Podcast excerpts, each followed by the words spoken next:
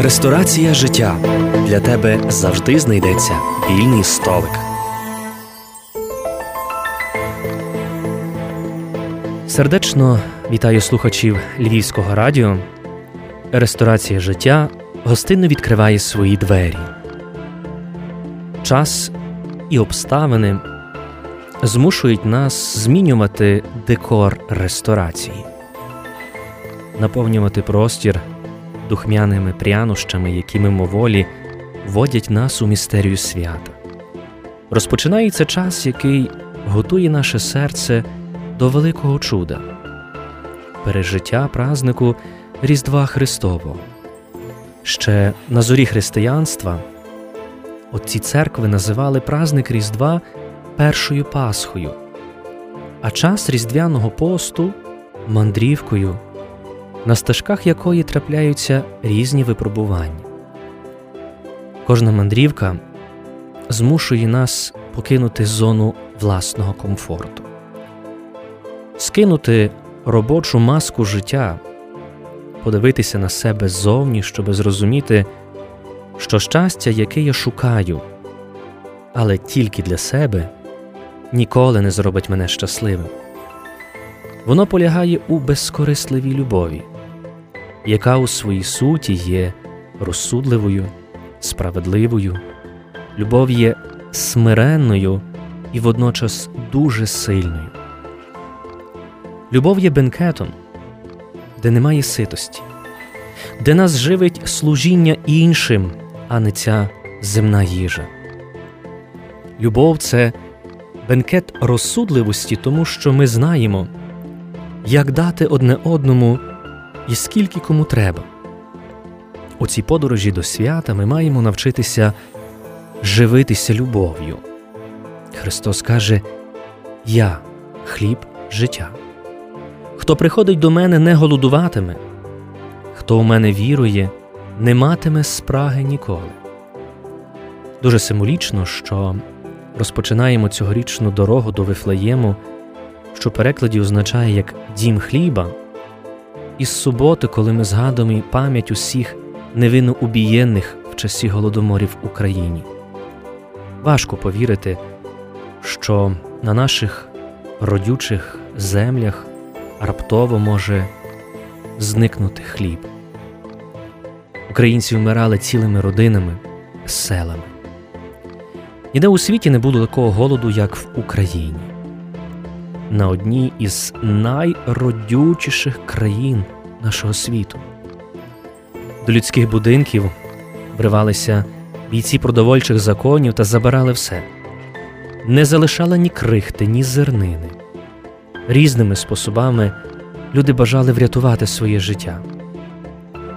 Але в більшості випадків більшовики знаходили, забирали, і люди були приречені на голодну смерть.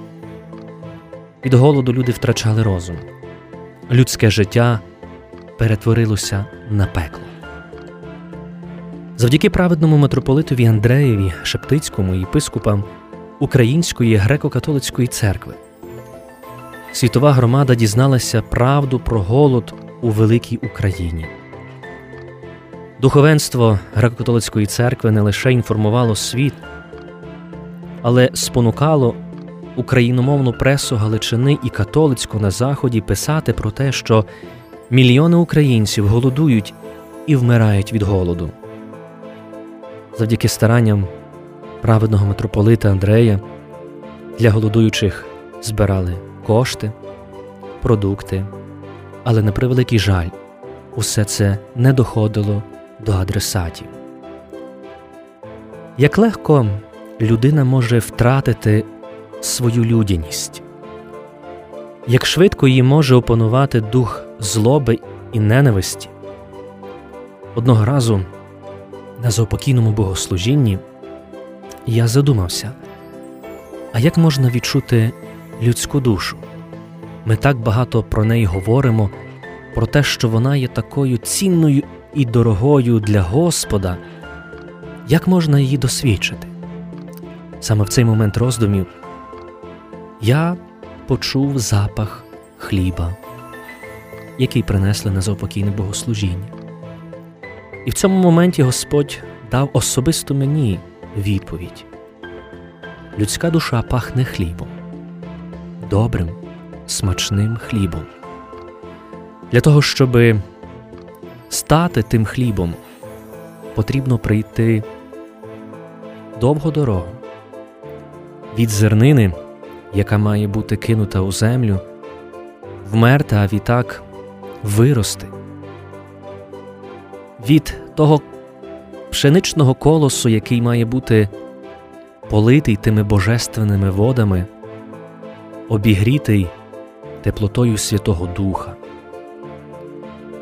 Але мандрівка продовжується далі. Ця зернина мусить бути кинута у жорна. Саме жорна є цей шлях, який дозволяє Творцеві справді з цієї доброї і благодатної муки мого життя замісити добрий і смачний хліб. Бог своїми ніжними руками опікується кожним з нас, зокрема. Від нас залежить, яку закваску ми покладемо до хліба свого життя. Від нас залежить, як ми будемо працювати для того, щоб, коли прийде час, мої рідні, близькі, друзі, знайомі могли насправді поживитися хлібом мого життя. Яким буде цей хліб? Смачним, духмяним? Чи він буде черствим і непридатним до споживання? Чи всі ті, які будуть їсти цей хліб, будуть з гіркотою згадувати про моє життя, про спосіб мого бачення світу, про те, що я залишив по собі.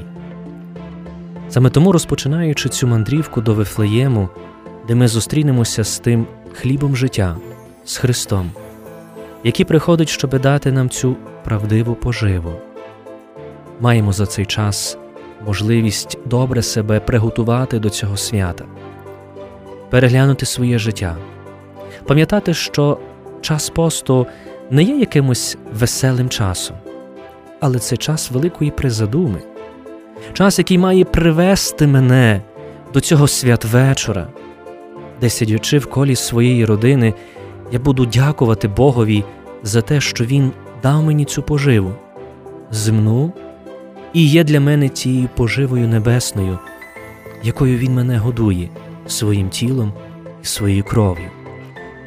Саме цей час посту є доброю нагодою мені примиритися з Богом, відкрити для нього своє серце, показати йому рани свого життя, які ми завдали самі собі через певну нашу людську впертість.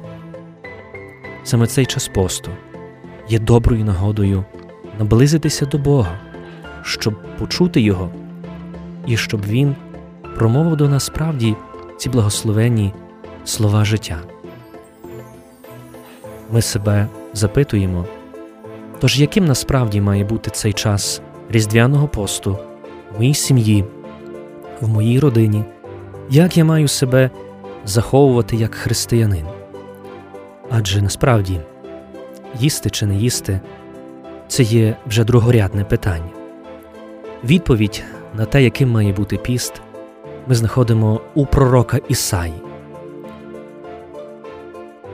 Хіба такий піст мені до вподоби, каже Господь, коли хтось себе умертвлює? Хіба такий піст мені до вподоби схиляти голову, немов тростина? Хіба це ти звеш постом, який є любий Господеві? Ось піст, який я люблю, каже Господь. Кайдани несправедливості розбити пута кормиги розв'язати, пригноблених на волю відпустити, кожне ярмо зламати, з голодним своїм хлібом поділитися, увести до хати бідних, безпритульних, побачивши голодного чи голого, нагодувати, вдягнути його, Саме тоді, коли ми будемо так чинити, тоді світло Твоє засяє. І саме це світло буде для нас як зірниця, яка буде вести нас до Господа слави, який спочине у Вифлеємі.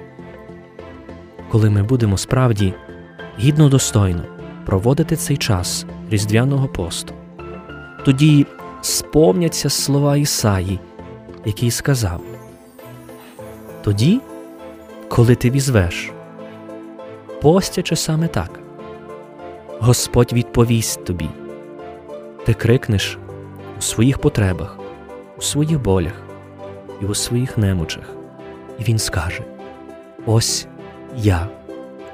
Саме і є ця ціль святого Різдвяного посту почути Бога, який промовляє, який може промовити через твого чоловіка, через твою дружину, через твоїх дітей, через твоїх рідних, які тебе оточують, друзів, знайомих, і, можливо, навіть серед тих, яких ти не дуже любиш, саме через них може промовити Господь, бо такий він є, добрий, милосердний, і приходить, щоби нагодувати кожну людську душу, яка є справді спраглою цього Бога, живого Бога, який все оживляє, який все наповнює миром і спокоєм, адже у Вифлеємі, в цьому домі хліба, панував великий мир, бо сам Господь прийшов на землю.